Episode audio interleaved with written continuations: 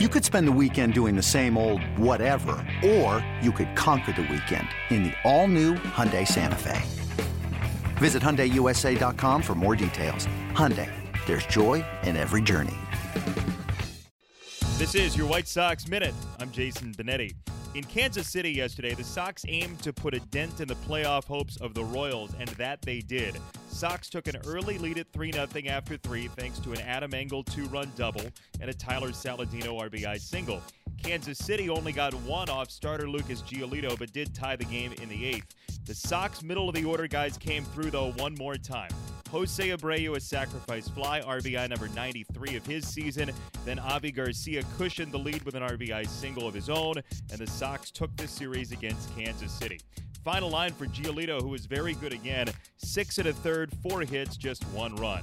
Sox are off to Detroit for an early game today. Join us Thursday, September 28th, the last free T-shirt Thursday of the season.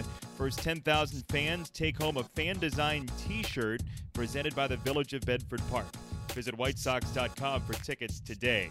This has been your White Sox Minute.